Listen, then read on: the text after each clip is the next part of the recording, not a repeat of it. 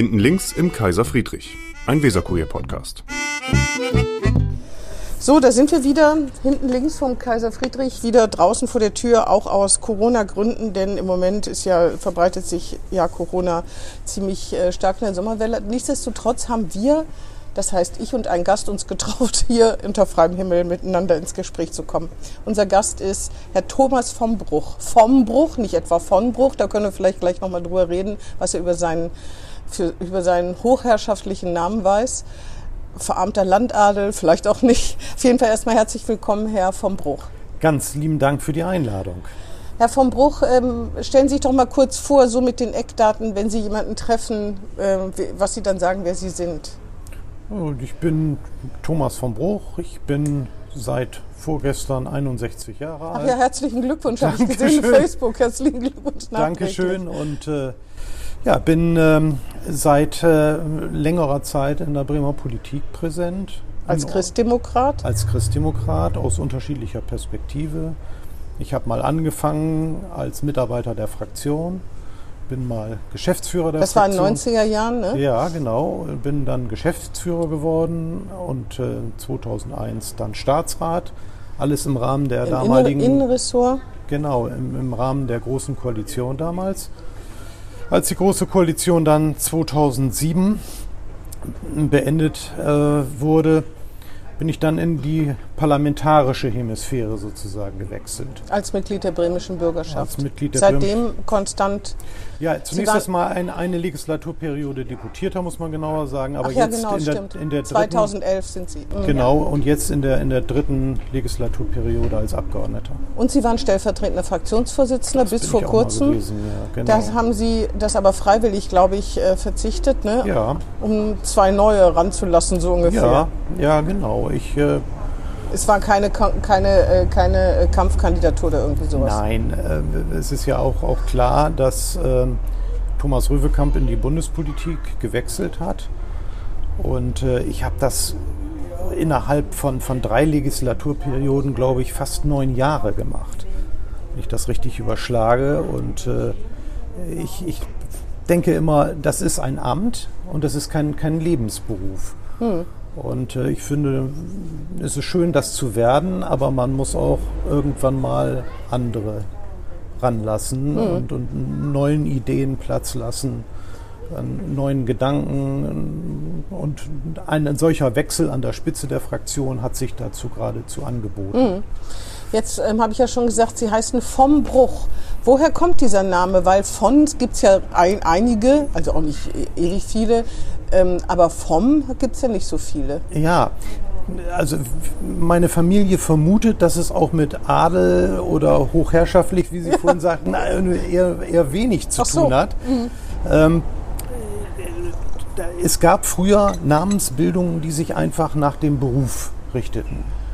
Bauer, Richter Vom Acker und so sozusagen. weiter. Und dann gab es wohl auch Namen, die einfach äh, bezeichneten, wo jemand herkam. Mhm. Und da hat man dann wahrscheinlich gesagt, das ist der vom Bruch. Und Und Bruch wäre dann ein Wald oder? ja, genau. Ah, ja. Also so, so im, im, im ländlichen Bereich gelegen. Ja. Und ähm, ich, ich vermute, wir vermuten, dass das auch, sagen wir mal, die, die Herkunft des Namens ist. Und das macht auch den Unterschied zwischen vom und von, glaube Mhm. ich, aus. Ach, verstehe. Aber das wird bestimmt oft verwechselt, oder? Ja. Bei Ihnen. Pausenlos. Ja, Und ja, genau. Daran kann man sich ein bisschen gewöhnen. Ähm, Eigentlich ist es ja aber- wurscht, oder? ja, wurscht. Also wenn, wenn es, sagen wir mal, im, im, im, im- Schriftverkehr ist, ist es nicht wurscht. Aber Sie sind ja sogar Doktor vom Bruch. Ja. Das habe ich Ihnen auch schon unterschlagen. Ja, aber das ist, das ist ja, das ist ja was Erworbenes und das ist ja, sagen wir mal, im täglichen äh, Miteinander fast noch egaler.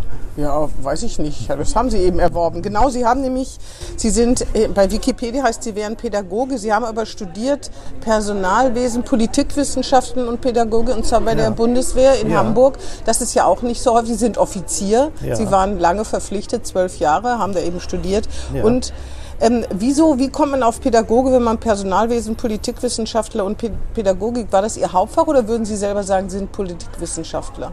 Nein, ich bin in erster Linie Pädagoge. Ach, Sie sind Pädagoge. Und, und, und Politikwissenschaft ist ein Nebenfach gewesen. Wie kann das denn, die Bundeswehr bildet Pädagogen für sich selbst aus, für ihre, für ihre Fortbildung oder für ihre Ausbildung oder wieso macht die Bundeswehr das?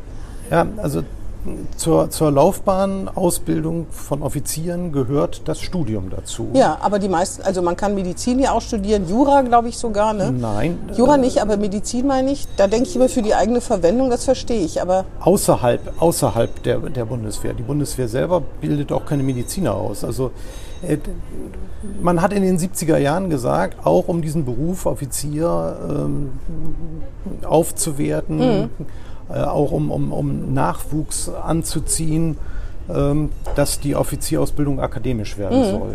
Und dann hat man in die Offizierausbildung dieses Studium an den Universitäten in, in, Hamburg und in München eingebracht. Ach, verstehe. Sie könnten da und irgendwas genau, studieren also können. Ach so. Es gibt die, den Kunstgeschichte Pädagog oder so? Nein, Kunstgeschichte nicht. so. Aber, Ach, schade, aber Ingenieurwissenschaften gibt es viele, viele, ja. viele Fächer und äh, Bereiche. Man kann aber auch Betriebswirtschaft studieren. Also Ach, viele, viele äh, Bereiche, die, die ähm, aber jetzt sagen wir mal ganz originär eigentlich nicht Bestandteil der, der Offizierausbildung im engeren Sinne sind. Ich dachte immer, die Uni würde das selber machen. Sehen Sie mal meine Bildungslücke. Und müssten Sie dann in, mussten Sie dann in Uniform da an der Uni sein? Nein, das Studium findet im, im zivilen Umfeld statt. Ah, ja. Das heißt also, man ist, wenn man so will, für drei, dreieinviertel, dreieinhalb Jahre wenn man so will, aus, aus dem Militärischen im raus. engeren Sinne ah, ja. raus. Ist das denn eigentlich denkbar, dass man in Uniform da sich unter die Studenten setzt oder würde man sofort da weggemobbt? Weggemobbt sicherlich nicht, aber ich finde auch, dass zu einer akademischen Umgebung das Zivile besser passt. Ja, ja. Mhm. Ich frage mich nur gerade, also leicht hätte man es damit bestimmt nicht. Es klagen ja schon manche Bundeswehrsoldaten, die jetzt, die sieht man jetzt wieder mehr, seitdem sie in der Bundesbahn äh, deswegen umsonst fahren können. Ja. Ich finde das ganz gut, die zu sehen, weil sie sind ja da. Ich finde es absurd, zu, dass irgendwie, aber da hat man so das Gefühl, dass da sich da nicht alle so sonderlich wohlfühlen. Ne? Das ist, glaube ich, sehr individuell und es kommt auch so ein bisschen auf das Umfeld an. Ich finde es aber Ja. sehr wichtig, weil ich immer finde, dass die Bundeswehr in die Mitte der Gesellschaft gehört. Das ist ja so ein Schlagwort. Ich finde aber, das ist ganz wichtig.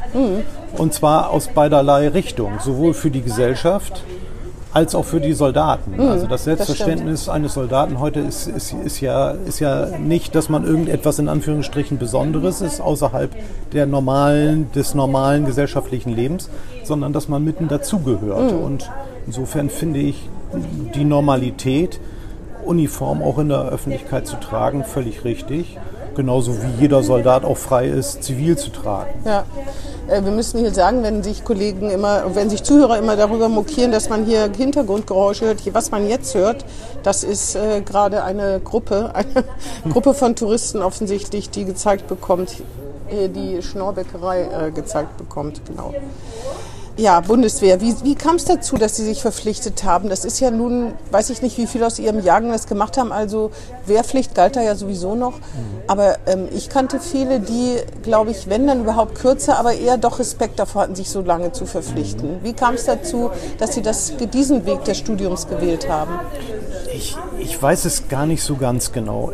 Ich weiß nur, dass ich nie was anderes wollte. Ach, das ist interessant. Ist, Ich- Ihr, Vater, ist Ihr Vater auch Offizier oder, oder Nein, Ihr der ist, Onkel? der, oder? wir haben eigentlich in der Familie gar keine militärischen Traditionen in Anführungsstrichen. Mein Vater war Zollbeamter. Ja, Ähm, aber ehrlich gesagt, ich, ich habe, glaube ich, seit dem 10., 11., 12. Lebensjahr gewusst, dass ich das machen will. das ist ja interessant. Habe mich dann am, zum Abschluss meiner, meiner, meiner gymnasialen Ausbildung. Am Gymnasium Horn, am ne? Gymnasium Horn. Ähm, da beworben und auch nie woanders beworben. Und, Und und Sie wissen nicht, wie das kommt? Nee, ich weiß Ein nicht so Film ganz oder genau, wie irgendwas? das kommt. Äh, Ich weiß es nicht so ganz Ja, ja. genau. Aber ehrlich gesagt wusste ich das schon sehr früh und, und habe es dann auch gemacht. Und ich füge immer gerne hinzu, dass ich das auch nie bereut habe. Ja. Die Bundeswehr hat mir einen, einen, einen fantastischen beruflichen Einstieg ähm, und eine, eine tolle Ausbildung und eine tolle Zeit vermittelt. Und ich habe das sehr gern gemacht Ja. und äh, bereue das kein, keine Minute. Und äh, ja, es ist ein, ein ganz, ganz vielfältiges Berufsbild. Ja. da zu bleiben, war aber keine Option. Ich habe das, ich hab das damals sehr, sehr überlegt. Ähm, hätte vielleicht sogar auch die Möglichkeit gehabt, damals in die Generalstabsausbildung zu gehen. Ähm, aber ich wollte gerne promovieren. Ah ja. Ich wollte gerne meine, meine, meine wissenschaftliche Ausbildung auch weiter betreiben und da gab es dann so eine kleine Meinungsverschiedenheit zwischen mir und der Bundeswehr. Ach so, verstehe. Aber Äh, kann die- man nicht bei der Bundeswehr promovieren? Äh, Das gehört jedenfalls nicht dazu mehr. Ach so, Äh, Und ich wollte das gerne und äh, habe dann auch an der Bundeswehr-Universität äh, promoviert. Aber wenn, wenn man so will, als Zivilist. Und äh, dann bin ich ausgeschieden, weil ich auch mir dann gesagt habe, man kann auch mal was anderes machen. Ja.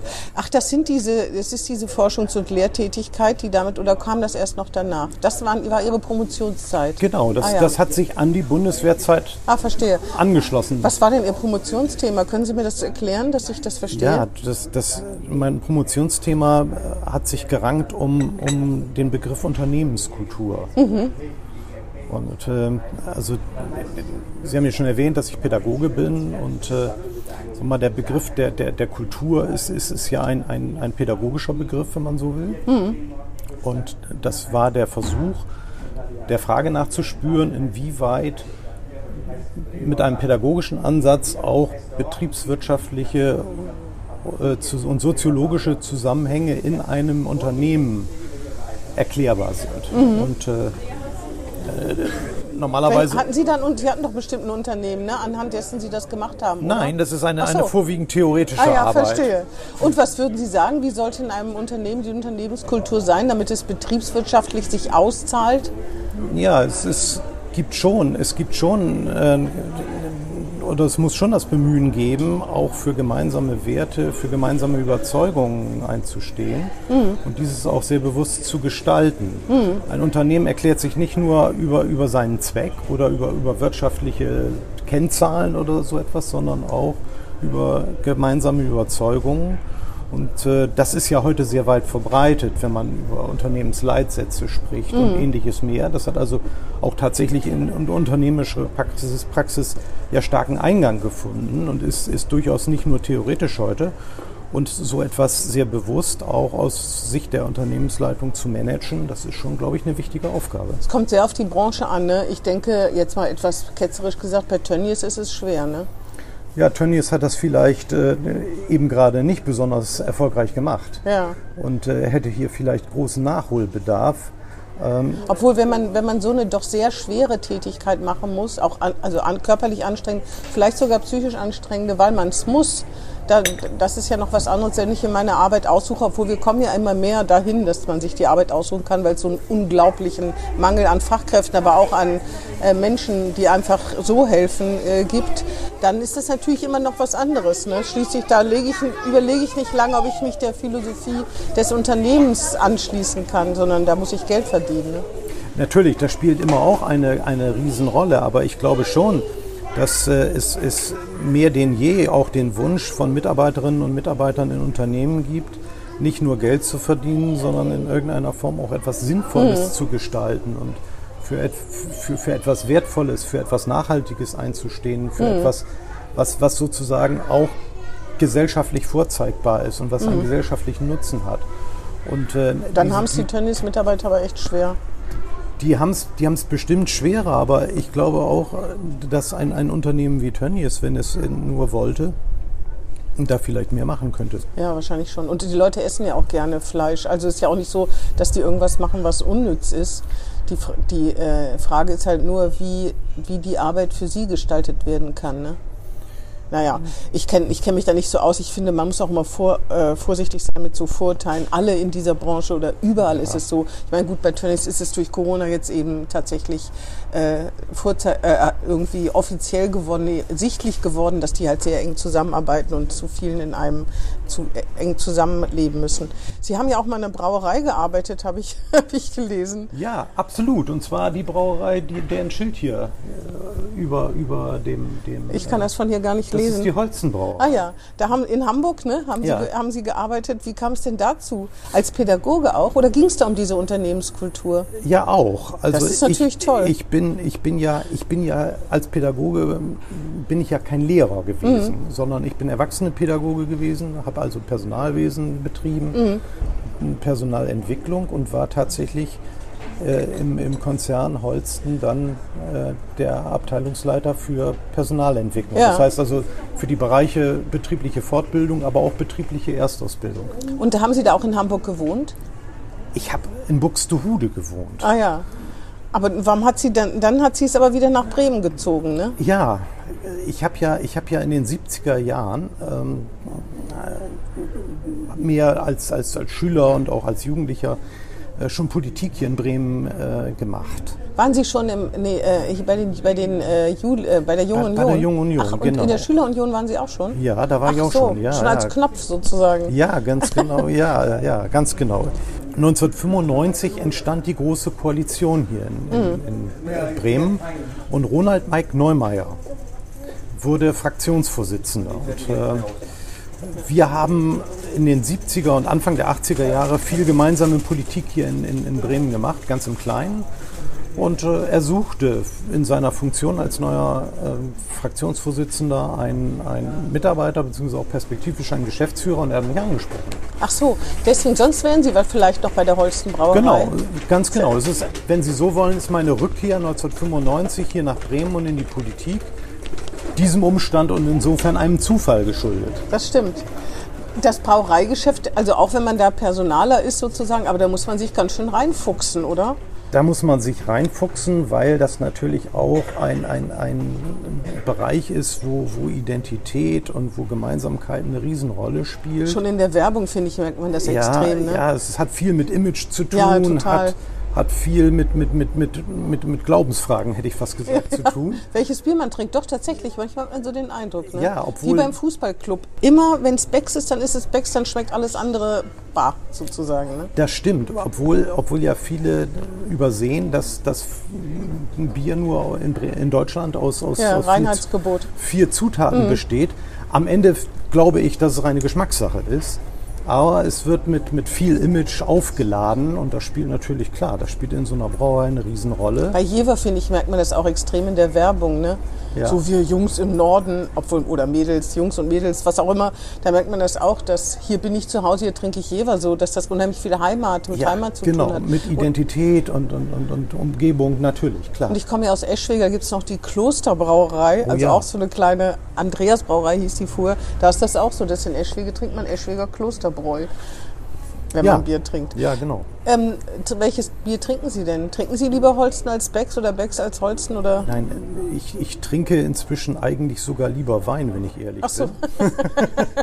Aber Der kann auch aus Bremen kommen. Herr Sachse Aber- baut ja auch an. Das stimmt, aber ein Teil meiner Familie, auch meine Tochter inzwischen, wohnt in Köln und ich, Mhm. ich gebe ganz offen zu, mittlerweile trinke ich zum Beispiel auch gern Kölsch. Ah ja, das ist doch das, äh, das Bier, wo angeblich am meisten Wasser drin ist, was man so wegstört, was nicht so, ja, wo Leute behaupten, das wäre kein richtiges Bier, sondern so für Kinder. Ja, das ist, das ist aber auch nur die halbe Wahrheit. Wenn man dann mal auf die Flasche guckt, dann stellt man fest, dass der Alkoholgehalt von, von Kölsch sich von dem, was bei uns als Pilz äh, bezeichnet wird, gar nicht so maßgeblich unterscheidet. Also tückisch. Ja, und sie werden in so kleinen Portionen angeboten, ne? Das Ja. ist auch tückisch. Wie heißen die nochmal? Flöten, ja, Flö ja, genau, genau. Glaube ich. Ja, genau, genau. Ja, in der Brauerei, das fand ich schon interessant. Dann, wie gesagt, haben wir schon gesagt, wissenschaftlicher Mitarbeiter, Geschäftsführer der Fraktion, dann die Große Koalition, dann waren Sie lange. Ach so, was ich auch interessant fand, Sie sind Vizevorsitzender, Landesvorsitzender der Deutschen Kriegsgräberfürsorge. Ja. Das ist irgendwie so ein Thema, wo ich oft das Gefühl habe, dass das nicht so richtig ernst genommen wird oder so als altertümlich angesehen wird. Dabei ist das ja eine wichtige Aufgabe, dass sich jemand um die Kriegsgräber kümmert. Zumal, wenn äh, je, je äh, weiter es in die, in die Zukunft geht, desto wichtiger wird das werden, weil man nicht damit rechnen muss, dass das nachfolgende Generationen noch so ernst nehmen. Für die ist das ja noch viel weiter weg und viel unwirklicher als für uns. Ne? Ja, Erzählen Sie mal, was die, die Kriegsgräberfürsorge und sie ist ja auch sehr, sie führt viel, viel Erwähnung und viel Öffentlichkeit hat sie eigentlich nicht, ne? ja ich, Oder nicht mehr, muss man ja sagen. Ich, ich finde zu Unrecht, ähm, das, was Sie, was Sie beschrieben haben, ist, ist, ist ja völlig richtig, aber es ist eigentlich nur die Hälfte. Ähm, die Pflege von, von Kriegsgräbern, insbesondere auch im Ausland, ist natürlich ein, ein wichtiger Auftrag nach wie vor, auch die Klärung von, von Identitäten und von Schicksalen. Das ist nach wie vor ein Thema, aber immer wichtiger und das sozusagen das zweite Standbein der, des Volksbundes ist inzwischen die Bildungsarbeit. Also und Wir Völkerverständigung, Wir glaube ich machen auch. ne? ganz, ganz viel Bildungsarbeit mit, mit Jugendlichen. Da gibt es die Workcamps ähm, und es gibt nichts Eindringlicheres äh, im, im Sinne von Friedensarbeit, als mal an einem solchen Camp teilgenommen zu haben.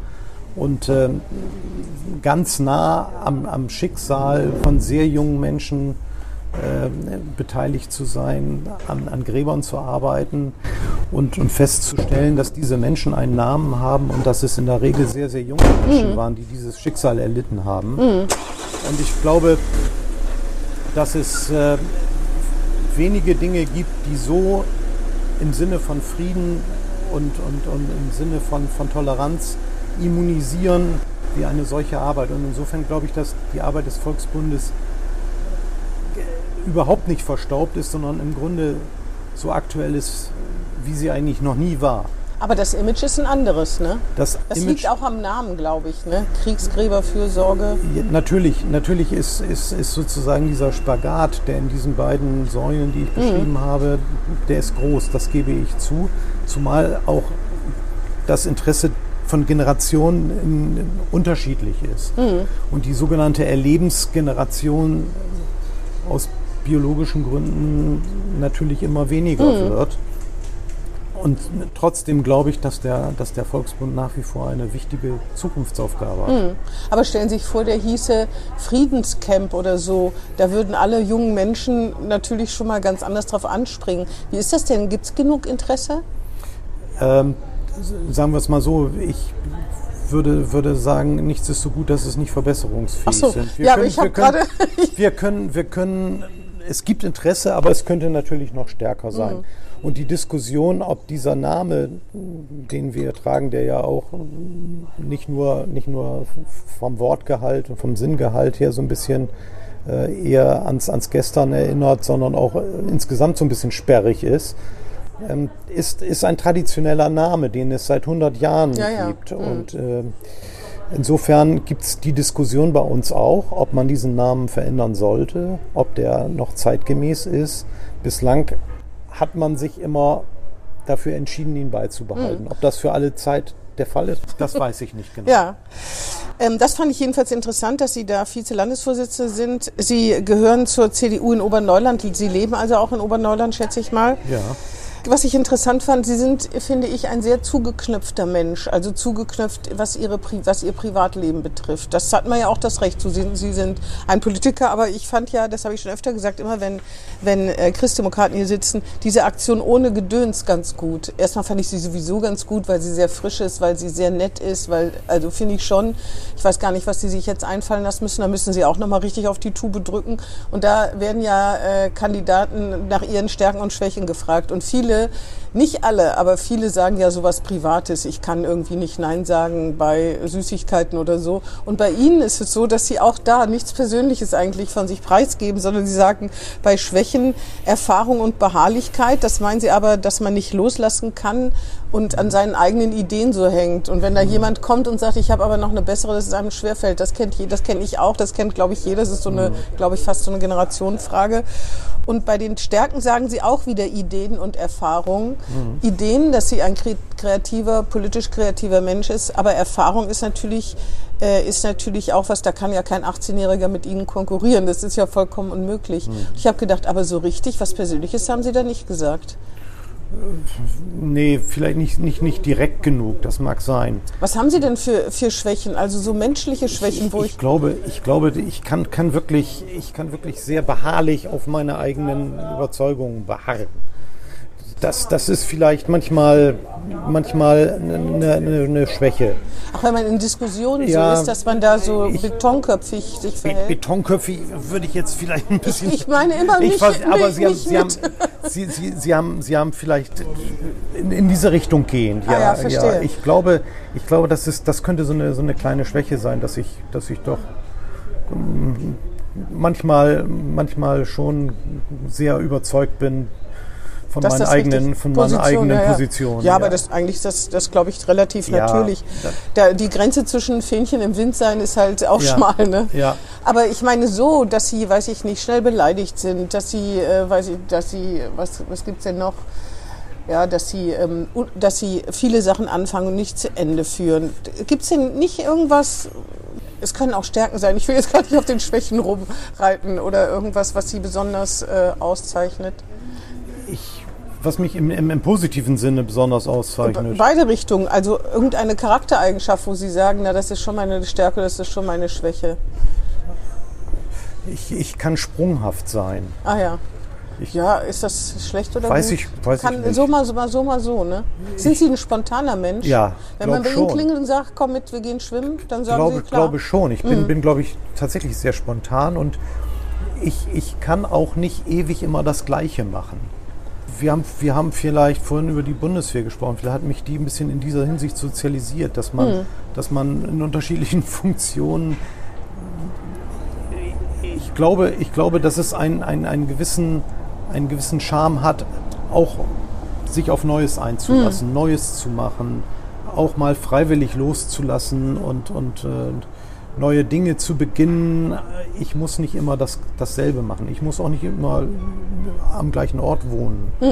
Veränderungen sind ja für viele bedrohlich und bei Ihnen ist Nee, das überhaupt nicht so. nicht. Mhm. Ich, ich finde, Ich finde das auch spannend eigentlich. Ich finde, finde Veränderungen eher positiv und äh, finde, finde, dass, dass äh, viele Leute viel zu sehr festhalten und äh. Aber meistens aus Kirchturm, Sorge, ne? Ja, ja. Kirchturm klammern und, und, Ja.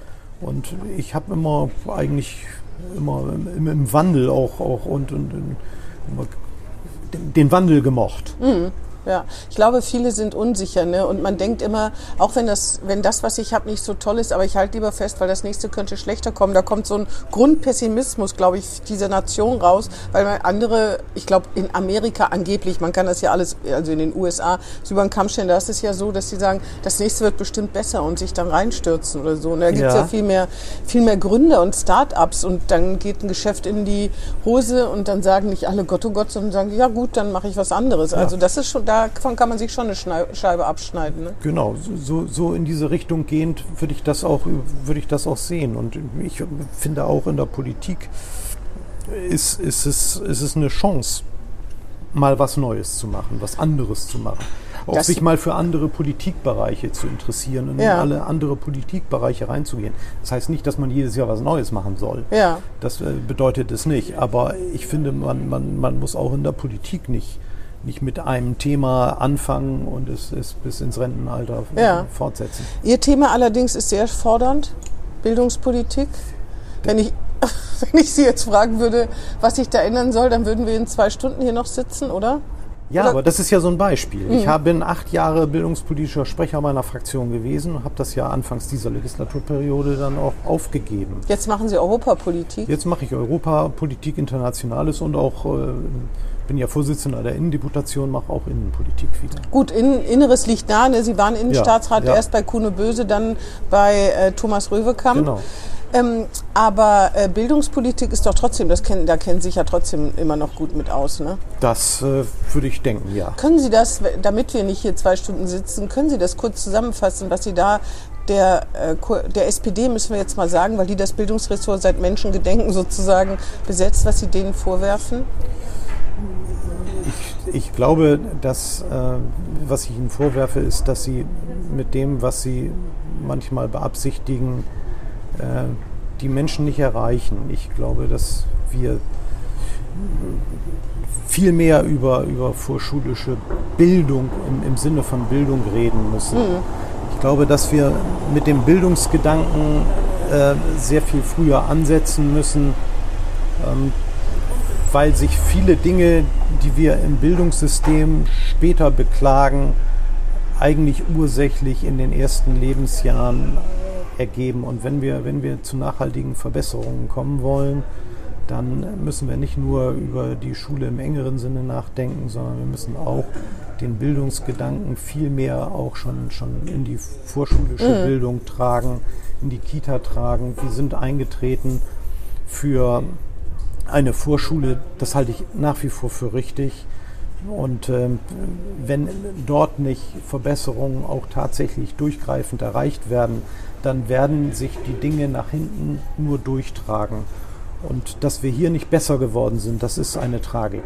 Absolut, das finde ich auch. Also seit also man sieht, also ich, ich niemand äh, stellt, glaube ich, in Zweifel, dass es einem Mühen gibt, aber man es, es passiert nicht genug, man kommt nicht voran. Ja. Und da, was ja auch die, die Spatzen von den Dächern pfeifen, ist es auch nur ein es ist trotzdem nur ein Gerücht, aber dass das Bildungsressort nicht so aufgestellt ist, wie es aufgestellt sein muss, müsste.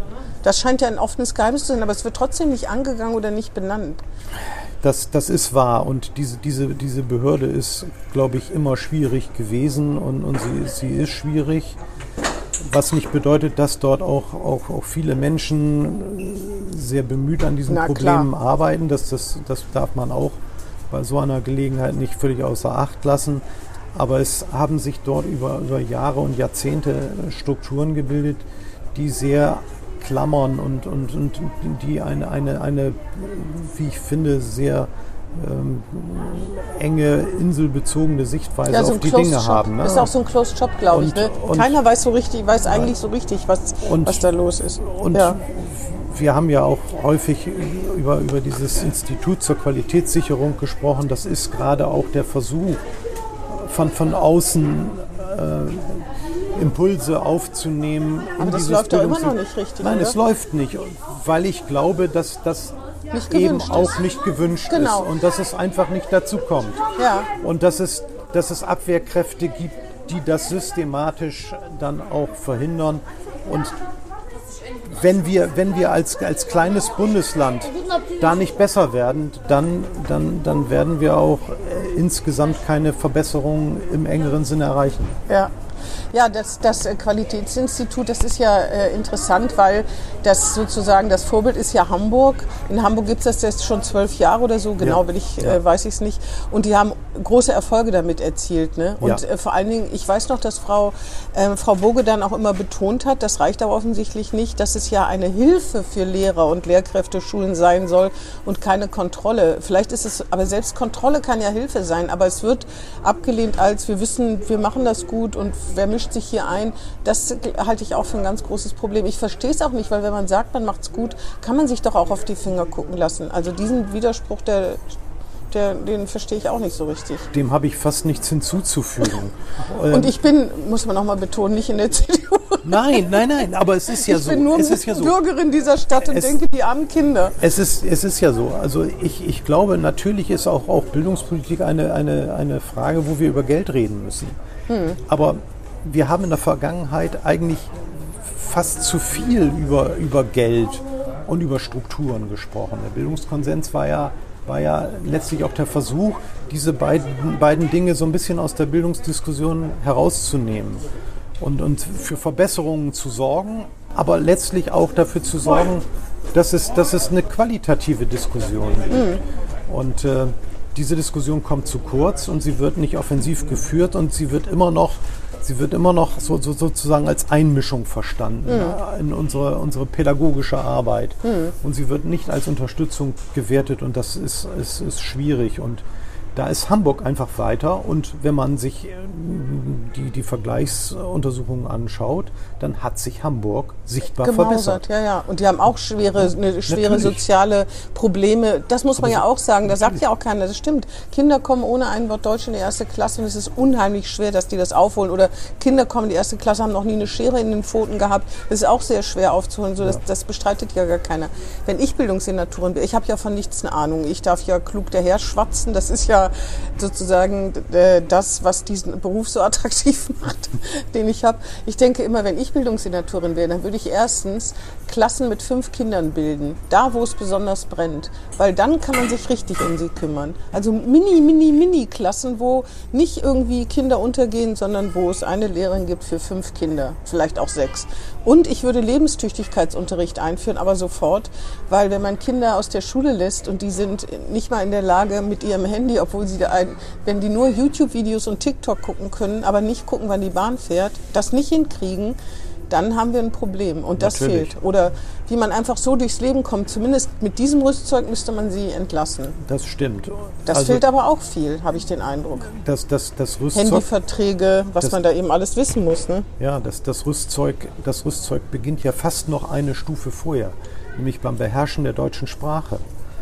Ähm, wenn, wenn, wenn 40 oder, oder mehr Prozent der Kinder inzwischen, äh, bevor sie in die Schule kommen, einen Förderbedarf haben, ähm, dann ist das ja ein Alarmzeichen. Ja, wir nähern uns da irgendwann der Hälfte der Kinder, die, letztlich, die letztlich mit dem Kulturinstrument Sprache eingangs der Schule nicht umgehen können oder jedenfalls nicht ausreichend umgehen können. Und da muss dann man kann sich- Schule auch keinen Erfolg haben. Nee, und da muss man sich auch nicht wundern, dass die Textaufgaben nicht lösen können, die zum Beispiel, bei diesen PISA-Tests ja, rankommen. Ja, zum ne? Beispiel. Ja, Ja, jedenfalls da wäre viel zu tun. Europapolitik, das ist natürlich ein Thema, was den Menschen noch ferner ist. Ne? Jetzt im Moment spielt Europa eine große Rolle, aber nicht nur im positiven Sinne, kann man ja sagen. Ne? Das ist ja auch irgendwie komisch. Also ich dachte vor einigen Jahren noch, es wird tatsächlich noch die Vereinigten Staaten von Europa geben. Wir sind auf dem besten Weg mit einer gemeinsamen Verfassung. Die Osterweiterung hat sich am Anfang auch nicht so abgezeichnet, dass das sich so entwickelt, wie es jetzt ist, sondern man war ja ganz euphorisch ne? nach der Wende. Wir ein gemeinsames Europa. Dann traten wieder in Corona auch ganz viele Nationalismen auf und jetzt steht man wieder zusammen gegen, äh, gegen Russland, aber auch ein bisschen brüchig. Ich weiß auch nicht, was ist mit Europa los? Ich weiß, ich weiß gar nicht, was ich davon halten soll, um ehrlich zu sein. Also im Nachhinein betrachtet muss man vielleicht sagen, dass Europa an der einen oder anderen Stelle vielleicht auch zu schnell gewachsen ist. Nach Osten, ne? Also, Ja, oder meinen Sie überhaupt? überhaupt. Und äh, tatsächlich ist es so, dass, dass die Strukturen, die Europa hat, vielleicht auch manchmal mit der Größe, die es jetzt umfasst, äh, nicht, nicht mehr in Einklang steht. Es, ist, es ist natürlich furchtbar schwer, 27 Länder nach dem Einstimmigkeitsprinzip unter einen Hut zu bekommen. Ähm, und das lockt sozusagen ja gerade Egoismen hervor, die dann zu Blockaden führen. Und äh, ich glaube, wenn Europa nachhaltig zusammenwachsen will, dann, dann werden wir zu veränderten Strukturen kommen müssen. Ein, das Mehrheitsprinzip, das ist ein, ein Beispiel dafür. Und manche Staaten werden sich auch überlegen müssen, ob die Rosinenpickerei, äh, die da manchmal stattfindet, äh, tatsächlich zukunftsfähig ist. Also wir sagen immer, wir sind eine Wertegemeinschaft, wir, sind, wir stehen für, gemeinsam für Demokratie, Rechtsstaatlichkeit und so weiter und so weiter. Aber bei manchen Staaten hat man das Gefühl, es steht im Vordergrund das Teilhaben an finanziellen äh, Gesichtspunkten und Förderungen. Und so kann es nicht weitergehen. Wenn wir Integration von, von Europa ernst meinen, dann wird man auch über Strukturen nachdenken müssen. Das wird jetzt in der derzeitigen Phase, glaube ich, offensichtlicher denn je. Wie finden Sie denn den Schritt, die Ukraine zum Beitrittskandidaten zu machen? Das finde ich im Prinzip richtig. Das bedeutet aber nicht, dass, dass die Ukraine morgen Mitglied der Europäischen Union werden kann. Nee, sie muss ja selber auch noch ganz Ja, schön viel tun. Genau. Ne? Und äh, ich glaube, es geht in der gegenwärtigen Phase darum, maximale Solidarität zu demonstrieren. Zu demonstrieren, dass, dass die Ukraine zu Europa gehört und zwar nicht nur regional, nicht nur geografisch, sondern eben auch politisch. Insofern finde ich das richtig, aber ich glaube auch der Ukraine selbst ist klar, dass da noch ein weiter Weg besteht. Und diesen, diesen Weg muss man auch bestreiten, wenn man am Ende nicht möchte, dass äh, man am Ende dann vielleicht, wie auch jetzt mit Polen oder mit Ungarn, in, in vielfältiger Hinsicht dann unterschiedlicher Meinung ist und eben nicht einen, einen gemeinsamen Wert auch lebt. Müsste man nicht auch Leute wieder rausschmeißen können? Naja, also rausschmeißen weiß ich, Ich weiß, nicht. einstimmig geht's ja nicht, aber mehrheitlich, wenn man das mehrheitlich macht, dann könnte man sagen, so Ungarn, entweder du, also ich meine, die Aufforderungen, äh, bestimmte Sachen, was Rechtsstaatlichkeit betrifft und Demokratie einzuführen, gibt's ja schon lange.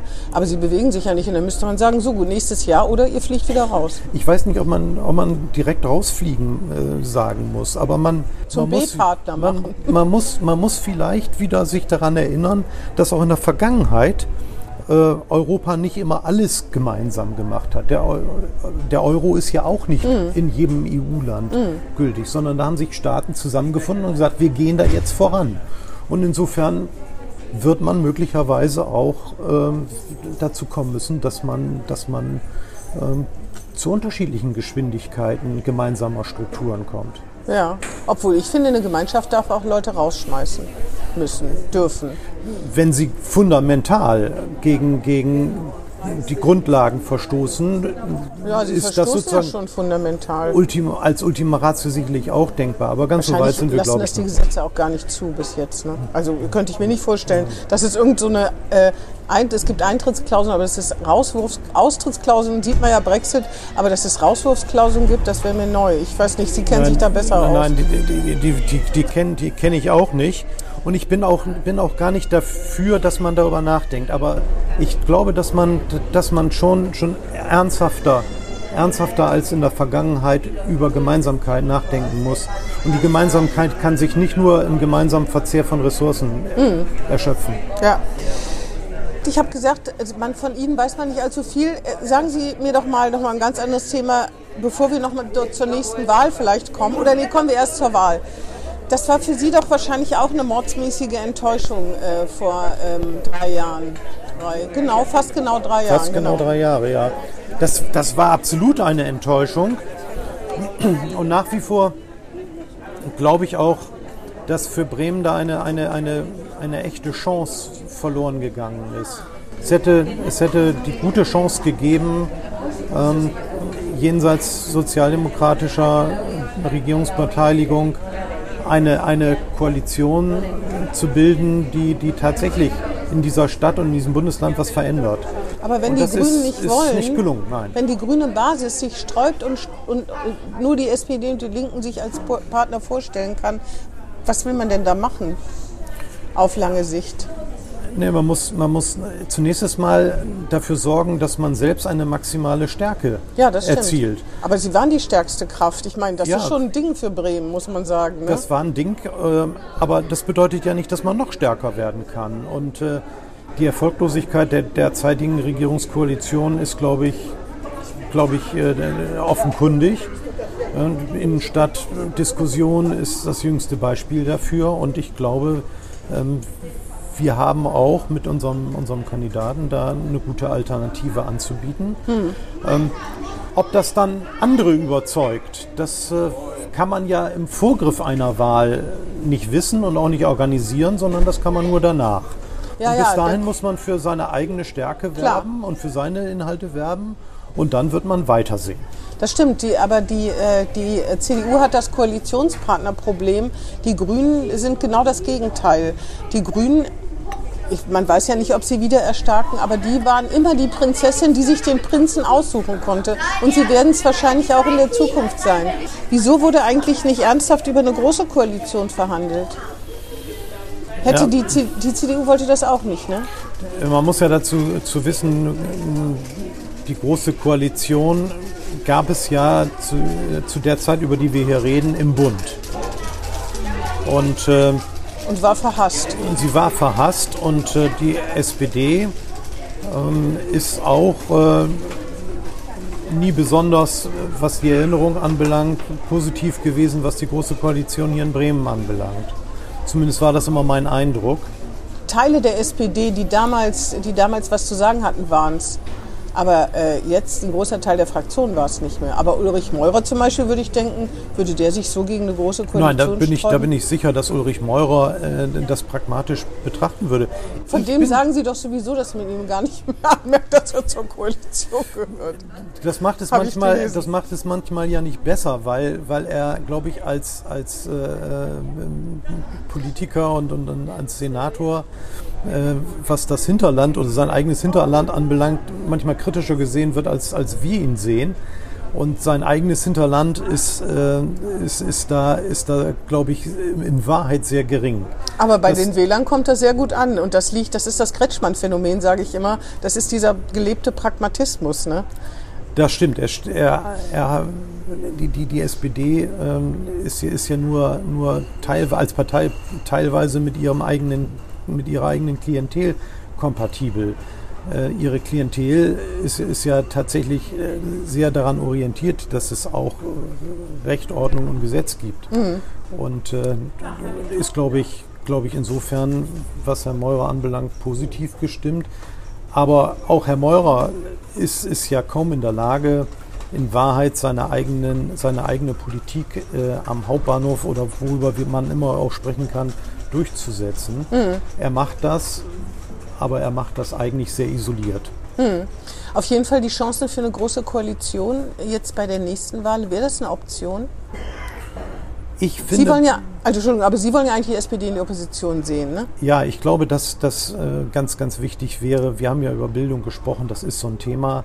Ähm, ich glaube, die, die, die SPD selber äh, hängt kaum noch an diesem, diesem Ressort. Dieses Ressort ist natürlich schwierig. Ich finde immer, über Koalition spricht man nach, ja, ja, nach einer Wahl. Und ich will auch jetzt nicht sagen, dass ich völlig ausschließe, ich persönlich völlig ausschließe, dass, dass es auch eine große Koalition geben könnte. Man muss sich das nach einer Wahl immer angucken. Aber arme, welches arme Kerlchen soll sich denn das Bildungsressort ans Bein binden? Also, ja. da, muss man, da muss man verrückt sein. Oder ja. ob sehr optimistisch. Ein bisschen verrückt oder sehr, sehr, sehr, sehr optimistisch. Sehr, sehr optimistisch, das stimmt. Aber auf der anderen Seite ist es ja so, die großen Schwierigkeiten sind ja auch Chancen wenn es gelingt, hier zu Verbesserungen zu kommen, dann, dann kann man damit auch für dieses Bundesland und für diese Stadt ganz Großartiges erreichen. Das hört sich ja. an, fast an wie eine Bewerbungsrede. Nein, überhaupt nicht. Ich, ich, ich äh, werde ja nicht mal wieder antreten zur nächsten Bürgerschaftswahl. Ja. Also ich, ich bewerbe mich im Moment für gar nichts. Mhm. Aber äh, tatsächlich, tatsächlich ist es so, dass in diesem, in diesem Ressort auch vieles zu erreichen ist. Und ich aber bin die Widerstände, Herr vom Bruch. Na also, klar, na klar. Aber Widerstände kann man ja auch überwinden durch Überzeugen. Und ich glaube, dass dieses Ressort ja auch nach vorne will. Es ist ja nicht so, dass das hinter den Kulissen nicht auch eingestanden wird, dass es da viele, viele Mängel gibt und dass man mit dieser Situation vielfach selbst auch nicht einverstanden und zufrieden nee, man kann ist. sich das vorstellen, wenn man irgendwie ständig von Bekannten darauf angesprochen ja, wird.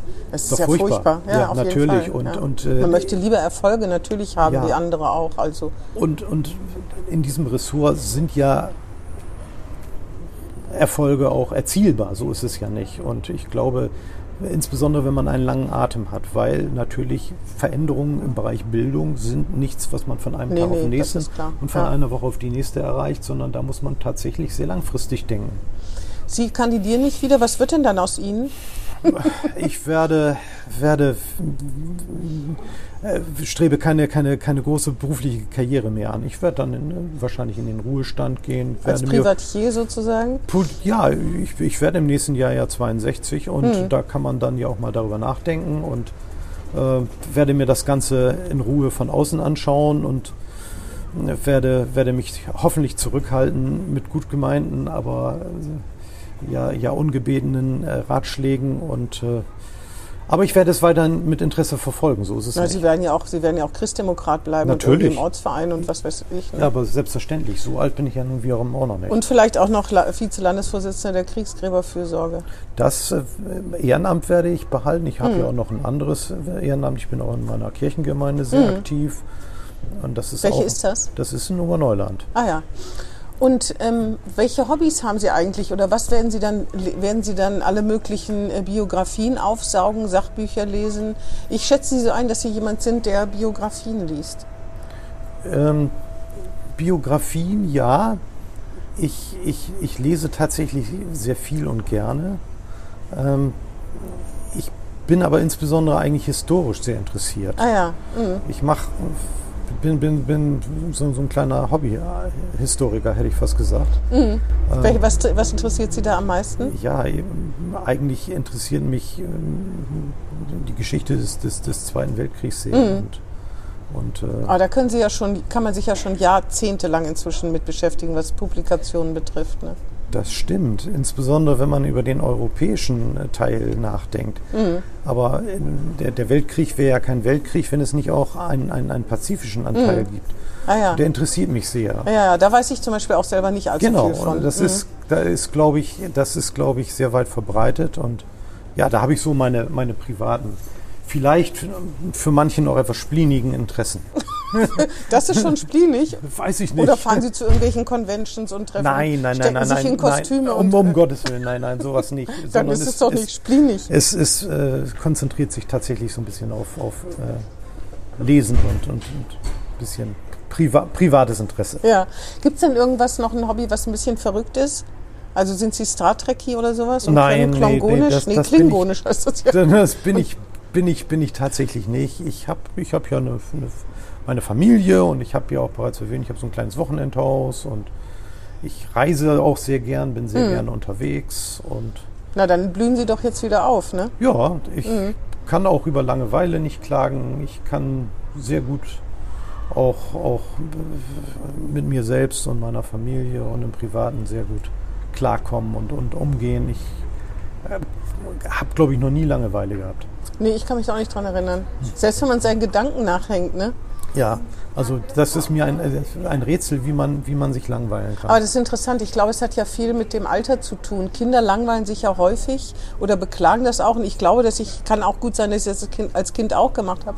Aber wenn man älter wird, dann irgendwann äh, gibt es das nicht mehr Langeweile, Nein. oder? Ich kenne aber auch keine Erwachsenen, die mir jetzt irgendwie sagen würden, sie würden sich langweilen. Also ist mir jetzt so nicht bekannt. Ja, weiß ich nicht. Ich, doch, ich glaube, ich kenne schon Menschen, die, die, die sagen würden, sie, sie langweilen sich. Aber, aber das sind dann auch irgendwelche Men irgendwie Menschen, die, die, die auch mal in, in Ruhe irgendwo sitzen, mit Langeweile verwechseln. Und, äh ja, ja, das stimmt. Oder die immer so Input von außen brauchen. Ne? Ich glaube, wenn man irgendwo sitzt und seinen Gedanken nachhängt, dann kennt man Langeweile natürlich gar nicht, ne? weil man einfach anfängt, über irgendwelche Sachen sich äh, den Kopf zu zerbrechen. Genau. Ja, ja dann ist ja schön, dass wir uns nochmal getroffen haben. Ich meine, es ist ja noch ein Jahr ne? und Wahlkampf und so weiter. Wenn Sie dann äh, im, als Privatier sind, dann können wir das gerne nochmal noch mal machen. Dann können Sie nochmal ja, von gerne. außen yes. vielleicht, vielleicht gerne. noch unbefangener, obwohl wenn man nicht mehr kandidiert, ist man ja vollkommen frei in seinen... Völlig. Und, ne? und äh, das merke ich, das merke ich tatsächlich auch selber. Ach ja, das, das, das, so. das, das, ist tatsächlich ein bisschen so, dass man unbefangener, unbefangener ne? ist und, und, und, und vielleicht ein bisschen freieren, ein bisschen offeneren Blick auf die Dinge hat. Ja auch ein, sich eingesteht, dass man nicht immer recht hat. Nee, aber wer hat das schon, ne? Ja, aber es gibt Menschen, die glauben das, dass sie, ja. dass sie pausenlos recht haben. Nicht? Aber ja, das stimmt. Und sie, wenn man ihnen sagt, dass das nicht stimmt, denken sie auch, sie haben recht. Das stimmt auch. Ja, vielen Dank, Herr vom Bruch. Gerne, hat mir Spaß gemacht. Ja, und äh, tschüss an die Zuhörer. Das war Hinten links im Kaiser Friedrich, ein Weserkurier-Podcast.